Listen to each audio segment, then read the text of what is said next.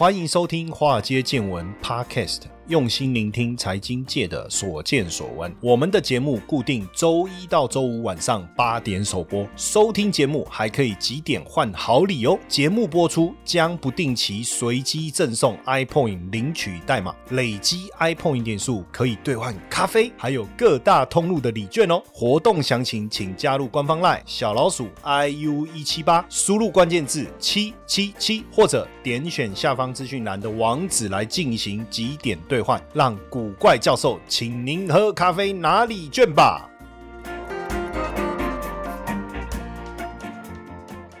股票市场千奇百怪，见怪不怪。大家好，我是古怪教授谢承彦。大家在投资的时候有没有想过一个问题？哈，比如说投资的主流好像常常在更换，有没有真的所谓的主流股？什么意思呢？呃，比如说在不同的景气阶段，你会看到有不同的这个产业比较热络。比如说这个景气很好的时候，哇，石油看起来很很吸引人，对不对？为什么？因为景气上来了嘛，那石油的需求就提高了嘛。那石油需求提高了，那自然而然这个啊石油类的股票呢就很吸引人。可是随着石油的上涨，甚至当石油的价格上涨到一定的程度的时候，会给全球的一个消费呢带来一个压力，哈，带来一个压力。那这样的一个这样的一个压力呢，当然又会引发了另外一个替代能源的思维，哦，所以新能源呢就会串起。你看这一路呢，这个俄乌战争呢，俄乌战争以来呢，基本上哦，基本上呃，你就会发现说，石油价格持续的一个走高哦，那持续走高的一个持续走高的一个结果呢，当然就引发了大家想要呃寻求替代能源呐哦，比如说太阳能呐，呃，风力发电呐，或者是这个这个呃水力发电等等，那你就会看到，哎，那好像这个新能源的议题又被炒热了，大家。会谈在谈储能，然后呢，当这个疫情发生的时候呢，哇，电商的平台好像很热络，对不对？可是当疫情趋缓了，解封了，那又变成这个实体通路哦，好像生意又比较好。然后呢，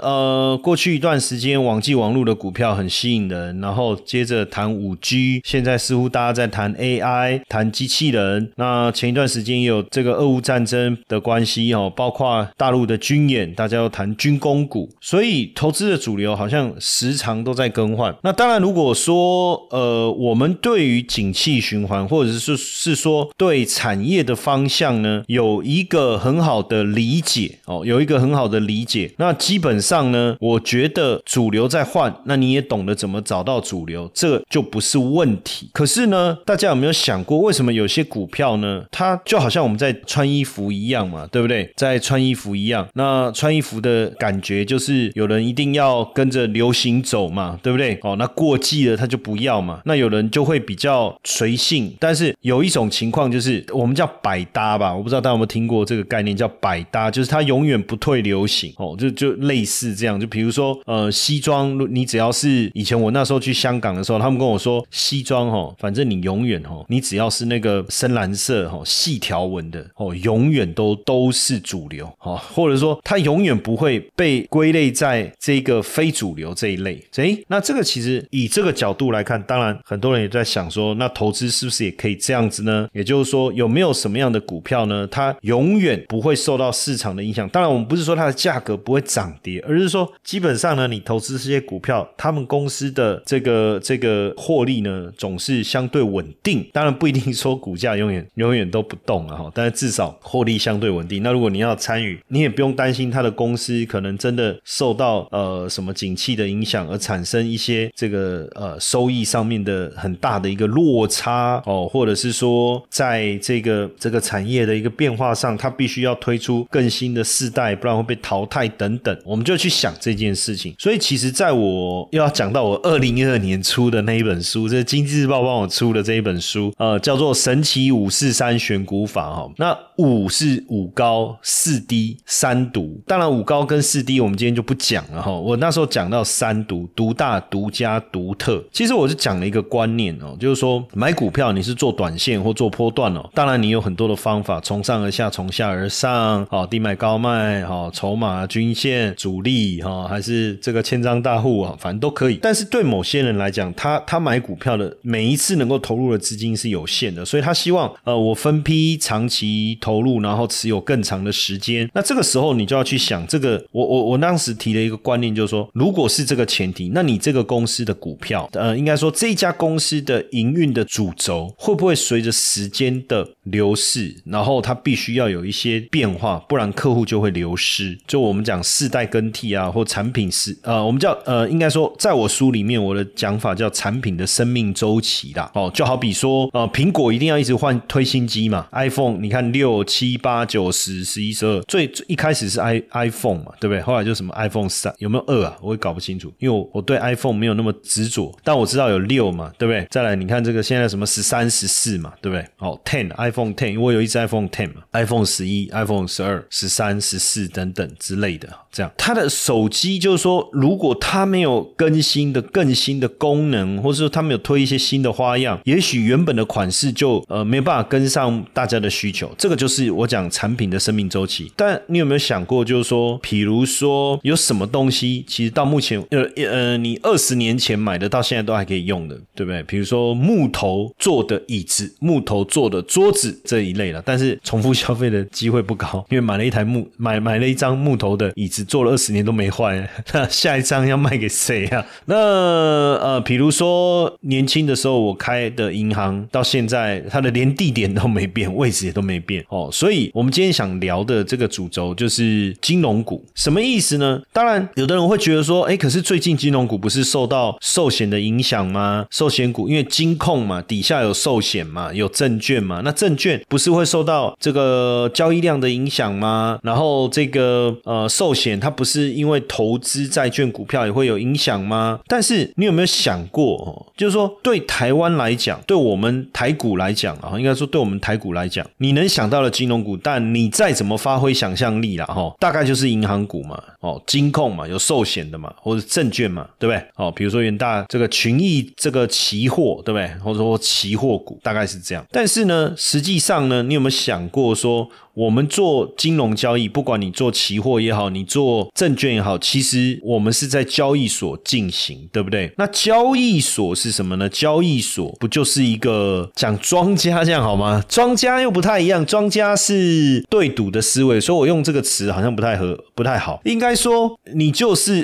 比如让公东教嘛，对吧？好，就你比如说你那个大家要打麻将，对不对？你到那个跟朋友租了一个房间，然后大家去打麻将，他跟你抽个那个茶水钱，那。他稳赢的嘛，对不对？因为你们打麻将四个人一定有人赢有人输嘛，打麻将四个人一定有人赢有人输嘛，我这个逻辑一定是对的嘛，对不对？不可能说四家都输钱嘛，哈，当然不一定了。如果大家都没有赔钱，然后还要付那个场地费什么，那就是茶水钱。那这个茶水钱、场地费付给谁？就是那个那个场所的持有的所所有者嘛。就就我，所以我用交易所，但是我这样举例又不太好，因为这样好像好像说大家在做期货或做股票是在赌博一样，而且还跟麻将扯在一起。但是你。你去想哦，就是说，呃，不管你股票操作是赚钱还是赔钱，你买的基金是涨还是跌，交易所只要你在交易所做交易，它一定有收入嘛。当然，收入也会有高低啦，它不不可能交易所永远收入都很好嘛。因为你行情好的时候，很多人交易，它它的收入就好；行情不好的时候，没什么人交易，它它的生意就不好，还是会有影响。但是不会有很多交易所，因为在台湾我们就有一个证券交易所，一个期货交易所哦，在香港就一个香港交所，对不对？然后在美国，对不对？芝加哥的商品交易所。大概就是这个概念。那另外还有一个，我不知道大家有没有有没有想过，就是说我们才讲常在讲这个 MSCI 季度调整啊。可是早期其实我刚进基金公司的时候，那时候我们在在研究 MSCI 季度调整这个的影响的时候，我那时候其也一直在想这件事情，就是说为什么 MSCI 季度调整这么重要？它告诉你说这个股票的持有的比重比例应该多少？那这件事情为什么会影响到股市的震荡？后来我才发现啊，就是说 MSCI 它会公布这个指数，什么意思？就是它告诉你哦，比如说台湾五十，当然台湾五十是负十嘛，哈，呃，比如说哦，他他随便跟你讲一个，比呃，比如说电池储能指数好了，那可是这个电池储能指数呢，他就告诉你这这里面呢，我们帮你做了一些指数的调查，我们用了一些规定，然后我们就帮你选出三十只股票，然后这三十只股票的权重会是多少？我们有一一个规则。那为什么他凭什么可以这样定？当然，他背后有这个呃，我们财务金融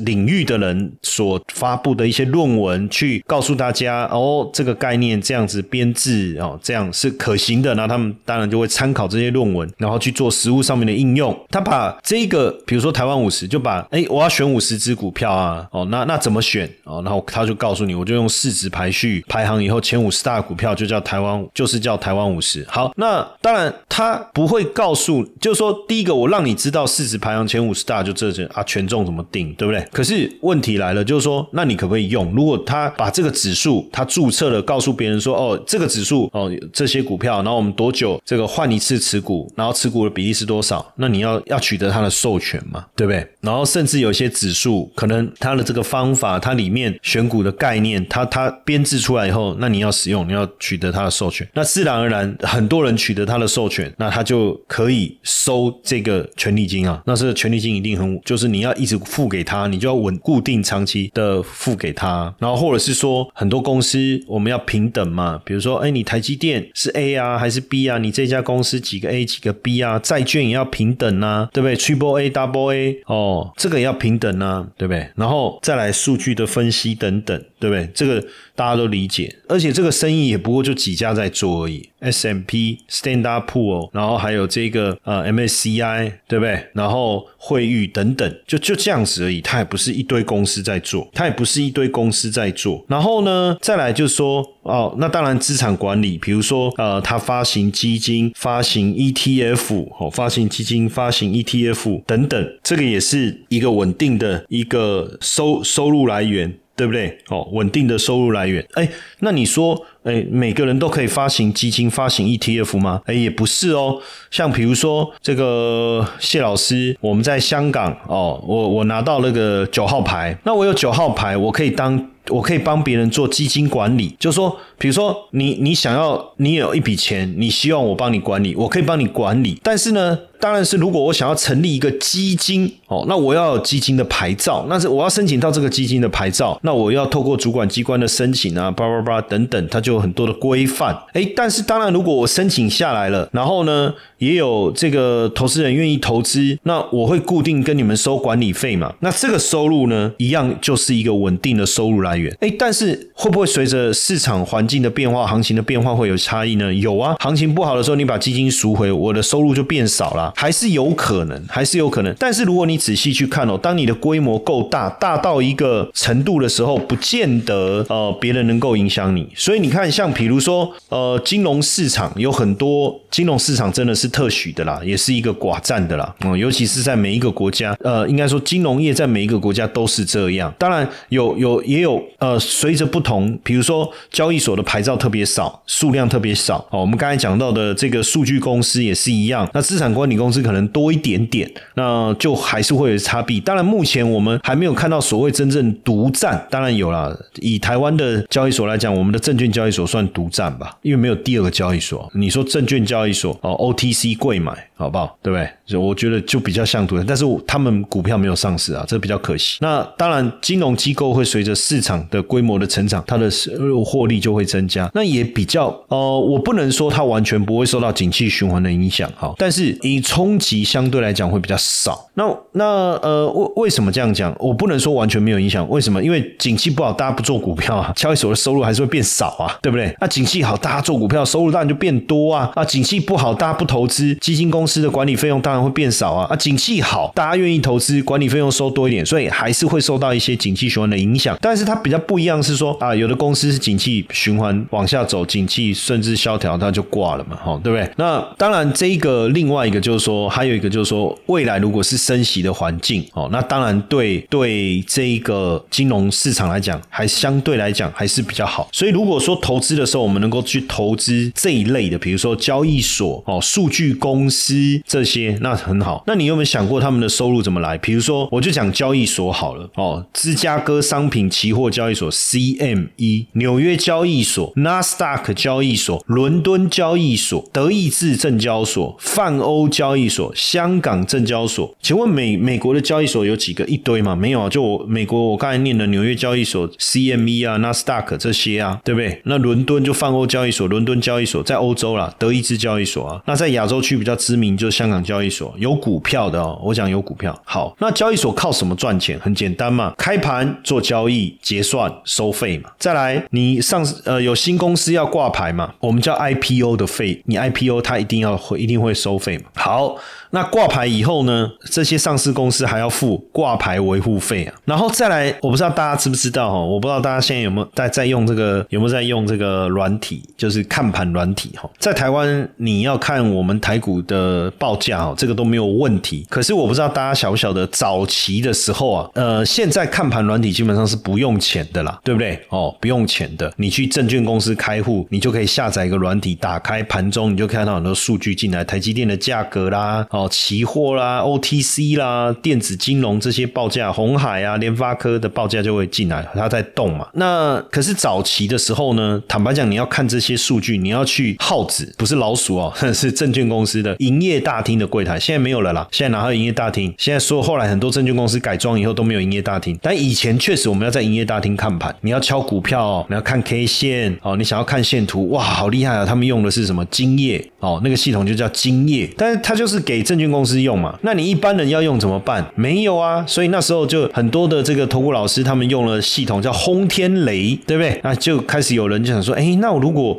我们来做一个这个看盘软体给大家用啊，跟他们收费应该不错，所以后来就开始有人做这种资讯软体哦，看盘软体的提供哦，最早经验嘛，然后还有叉 Q 嘛，就是加时资讯，那你就要付钱。更早的时候什么轰天雷什么什么的很多了，然后呢，那时候你就是要付钱。那为什么你要付钱？钱当然软体商提供你一个看盘软体，你当然要付钱。可是更重要的是，他要付资讯的费用，资讯就是说连接证交所，他所提供的这个报价资讯的费用。那为什么我们现在券商的看盘软体，我们不用付钱呢？不是资讯免钱了，而是当这个资讯提供给证券公司，达到就是你使用人数达到一定的门槛以上之后，其实证交所就不会再跟他收费了。哦，比如说这个我随便举例哈，因为因为我也不能跟你讲真正正确的数字。比如说啊，你公司是只要一千人使用哦，我跟你收一万块哦，超过一千人我就不收了哦。比如说举例哈，这样类似这样，那这是一个哦好，但是呃，如果大家有有交易过海外的就知道，比如说你要使用这个美国的软体哦，比如说像那个 Interactive Broker IB 这一家叫 IB，你要使用它的，你要看盘，那那时候刚开始我们就觉得说啊，我要看 S M P 五百，好，那就开看了就有，哎，那我要看港股，哎，为什么没有数字？为什么不会动？他说，哎，你要看这个报价哈，你要再付钱，我看还要再付钱。他说，对，他们是按交易所来分，就你要看这个交易所，你要付一个费用，你要再看这个交易所，你要再付一个费用，哦，你要看期货是一个费用，你要再看到选择权又要再付一个费用。我听他骂东西急呢，哦，他就一直跟你收，但当然他收不多哦，可是你知道人数多了，累积起来很可观，而且重点是你每个月都要付啊，所以在海我们当时在做海外的产品的时候，我们就觉得哇，这个压这个成本就有了，对不对？因为海外的券商他不会免费提供给你这些资讯，反正他就一定要收钱。你你交易量比较大，他也不会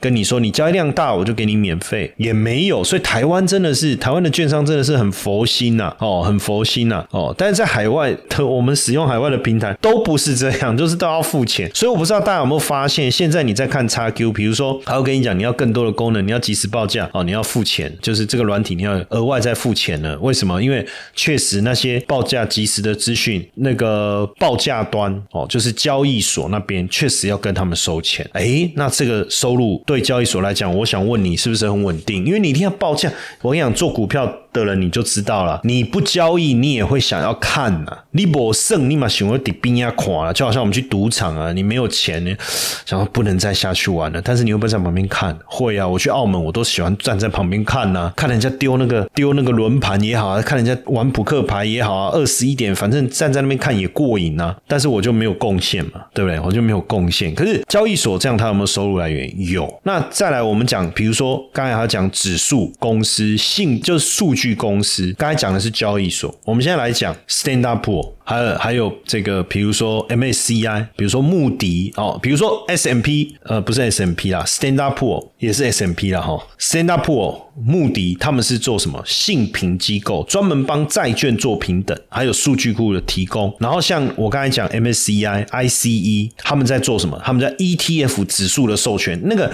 授权不是一次付完费用就好了，他要一直付诶。然后你看，像还有这种所谓的晨星 Morningstar，大家知道哦，然后 FactSet，他们这种提供第三方资料库的大数据资料分析的，像以前呃，我们会用那个那个在在台湾我们看台股，我们又需要很多的财报。的资料啊，哦，法人的资料什么什么，你要做一些分析啊，哦，他说，哎，可是看盘软体不是你要的这些都有吗？有啊，可你只能看啊，你不能分析啊，你要分析，你要有最后面那个每一个点的 data。简单讲就是你要的是 data，甚至我们在跑价价格的时候，我们要每一个时点每一个 tick 的报价，我要这个 data。那这个 data 怎么？你看 K 线是看，你没办法分析啊，你要跑数据，你要跑数据分析、资料分析，我们叫这个这个 data analysis 的时候你怎么办？那时候台台湾我们就是付钱给 C money 啊，哦，那那时候因为我们在我们在学校啊，学校有买啊，我们就不用付钱，对不对？那后来没有买了，那怎么办？哦，像这个就是也是一个啊，那只要你付钱，你就要持续付了。简单讲啊，对不对？那对这些公司来讲，它持续收钱啊，它就是一个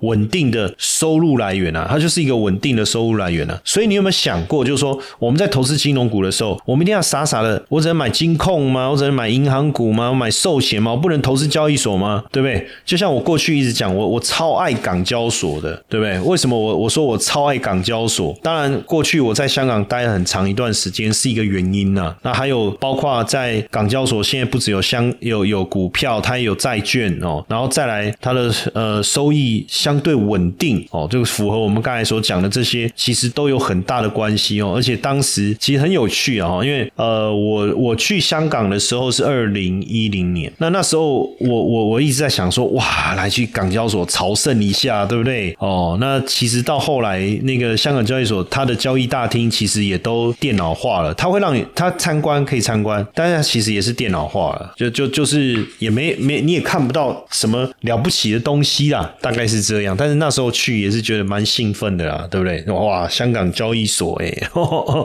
哦，当然你又你又说，如果你要讲这个芝加哥交易所，那就不得了。可是芝加哥交易所后来也把它的那个交易大厅关掉。我不知道大家知不知道，以前我们在看电影的时候，你常常会看到很多呃穿着背心，我们叫马甲，就那个叫马甲。我就穿背心的人叫马甲，然后他们就在那边比手势嘛，哇，很热闹，大家在那喊喊。然后每次看电影看完，就我对那种我对那种那个环境的感觉，我是会觉得很兴奋。但我就在想说，他们不会喊错吗？就是说你在那边喊，你怎么知道他是对着你，对不对？成交成交啊，你就成交，你就 成交一堆单子，就他说我是在跟你后面那个人比的。哦，我不知道啊，因为我没有在那个环境待过。但是据说有有前辈跟我讲过啊，他说其实很少会错啦，因为他说在那个在那个环境的人，他们其。其实就说喊的这个人跟对手，其实他们长他们是长期，基本上是长期在对，就是他知道他在比动作是在比给我看的哦，比给我看的。那芝加哥在一八四八年的时候成立了全球第一个期货交易所，叫 CBOT。那一八七四年成又成立了芝加哥产品交易所，就是现在的芝加哥商业交易所 CME 啊。当然现在全部都并到 CME 集团了嘛，现在都并到 CME 集团。所以这个就是一个一个很有很有趣的。那现在因为大家电子化了嘛，所以交易大厅也就被关闭了，也就被关闭了哦。那就就我的意思就是说，你有没有想过，其实我们不竟然只能做寿险啊，做这些啊？你其实还能能做的金融的领域的是很多。那当然，如果我们讲说，哎，你你会不会买贝莱德的基金？你会不会买 Blackstone 的基金？你有没有买过 Investco 的基金？哦，像早期呃，我我。在基金公司的时候是美国运通嘛，我们其实也有跟 Invesco 啊、跟 BlackRock 他们合作啊。那像现在比较大的像 Schroders 还有东方汇理这些，哎，其实资产规模还我看也都还是在持续成长啊，还是持续成长。所以现阶段来讲，如果说我们中观来看的话，确实投资以这一波升息过程当中，其实金融股反而面临到比较大的修正，因为还是受到这个股市的一个影响了哈。但是随着未来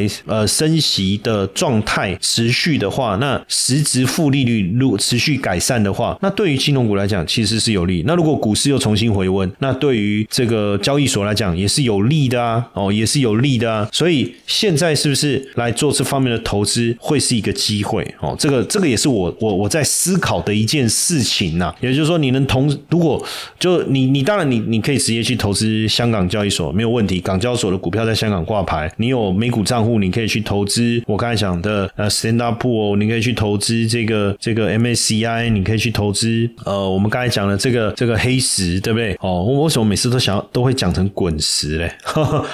然后你也可以去投资呃 CME 交易所，这些都没有问题，都可以，你也可以用这样的方式去操作哦。那当然有没有呃相关的这一个呃指数，有没有相关的指数？哦，就是说。把我刚才讲的这些就帮我汇集在一起，有没有？哎，其实是有的。就我后来发现，哎，其实也有这样的一个指数，其实也有这样的指数。那这个指数叫做 ICE FactSet 特选金融数据指数。那这个指数里面的成分股就是五十档。那它每一季会调整，调整什么？调整我的成分股。那它调整的依据是什么？当然就是所有我认为可以操作的这些股票放在一起之后，我我有一些排序的一些 know how。当然了，所以如果你想要知道是哪五十档。那你想要及时的收到，那你就付他钱，他就会跟你讲。当然不是任这个走过路过，大家只要付了钱，好 都可以看，不是这个逻辑，因为那个费用不便宜啊。哦，而且它只针对法人嘛，对不对？所以如果我们要涵盖交易所、数据金融公司、银行、证券、资产管理这些，好，其实我刚才讲的这个金融指数，它就是包含。那因为呢，它它以全球以这个资产管理啊、金融交易相关的交易所、银行、券商、金融数据公公司，还有资产管理。公司为主，所以基本上他投的都是国际性的大的公司。这个指数里面涵盖都是一些大的哦，像这个洲际交易所、ICE、纳斯达克交易所、泛欧交易所哦，还有香港交易所，然后再来他所数据公司哦，像呃 S M P、像穆迪哦、MSCI 叫就中文我们讲名城嘛哦，指数公司还有 ICE 哦，或者数据龙头的 Morningstar、FactSet。那资产管理公司像 BlackRock、Blackstone 哦、哦东方汇理。Schroders 等等哈，这些那银行它也有投资美国银行、花旗银行，也有投资摩根大通、富国。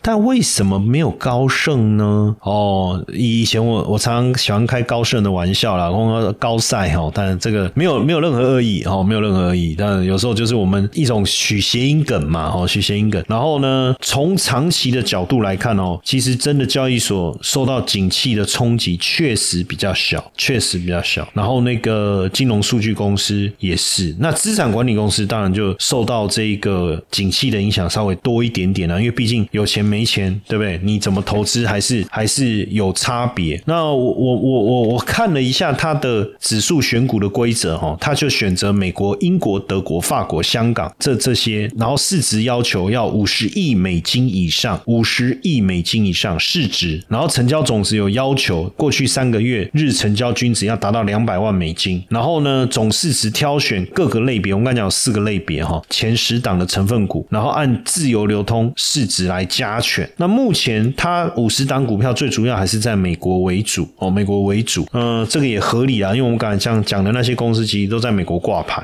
哦。那目前它的呃成分股当中前十大我再念一下好了哦，当然这个会变的哈，这个会变，但以以目前我看它的前十大就摩根大通、美国银行、标准普尔、贝莱 莱德，然后这个芝加哥商品交易所、富国银行、黑石，还有汇丰哦，这英国的大银行啊，我我自己其实在那边也有账户啊。哈，那时候去去香港的时候，哇，就跑去这个汇丰开户，我就就觉得自己好像蛮屌的，对不对？在在汇丰有理财账户，然后香港交易所哦这些，那这个呢，目前应该很快哈，嗯，据说了哈，据说这个中国信托会发一档 ETF 哦，会发一档 ETF，那这一档 ETF 全名叫什么我也不晓得，因为因为还没有还没有还没有挂牌哈，但是它就是 follow 这一个，就它就是 follow 呃我刚才讲的这个指数啦哦，follow 这个指数，那未来。名字应该就是什么金融，比如说中信什么金融嘛，我我猜了哦。但我我刚才我我搜寻了一下，确实有看到，就是有看到新闻了，就它它的这一个呃最终的指数，就我刚才讲的 ICE Fx 特选金融及数据指数哦。那这场 ETF 的名字叫做中信特选金融，代号是零零九一七哦，零零九一七。哎，好想在一起，好这哎哎这个梗不错哦，零零九一七，好想在一起。是不是？哦，好，他就以金融金融为主哦。我刚才讲交易所、资产管理、银行、证券商等等啦，哈。那当然，我我觉得你最近看台股的金融股也很强啊，确实是这个，就是说。当实质利率过去因为低利的环境造成实质利率是常态性的负值，那随着各国都在升息，未来实质负利率的状况一定会改善哦。那这样当然对银行是有利的，对金融产业来讲是有利的。那加上我刚才讲的说，这些公司它在这个产业它就是一个寡占的角色哦，那它也比较不受到景气循环的一个影响，所以在这一波。呃，要升息的前这这前面这一小段哦，应该说讲前半段，因为我不能不确定这现在是不是半段嘛哈。但这一段其实呃，我们看到了那个呃金融股在修正，哎，我觉得反而是蛮好的一个切入点哈。那不知道什么时候他们正式挂牌募集，好像是八月中吧哈。大家如果有兴趣，可以自己再跟中信相关，或是跟银行再再确做一下确认嘛。这个细节大家可以问自己问一下这个中信或。就是，呃，当然募集前，现现在。一定有一些不错的一些优势嘛，哈，大家也可以在跟银行的窗口啊，哦，做个确认哦，看看怎么样来参与这个这个初次的一个募集，好不好？那当然，呃，整体来讲，呃，未来的一个一个，呃，应该是讲说，它也不是一个短线的一个思维啦，哈，比较中长期的去布局这个，我刚才讲到比较属于独占或寡占的这种产业的话，呃，长期来讲也是一个相当好的策略，对不对？嘿，各位铁粉们，如果喜欢华尔街见闻，请大家多多按下分享键，让更多人能听到我们用心制作的节目。你们的一个小动作，是支持我们节目持续下去的原动力哦，快去分享吧！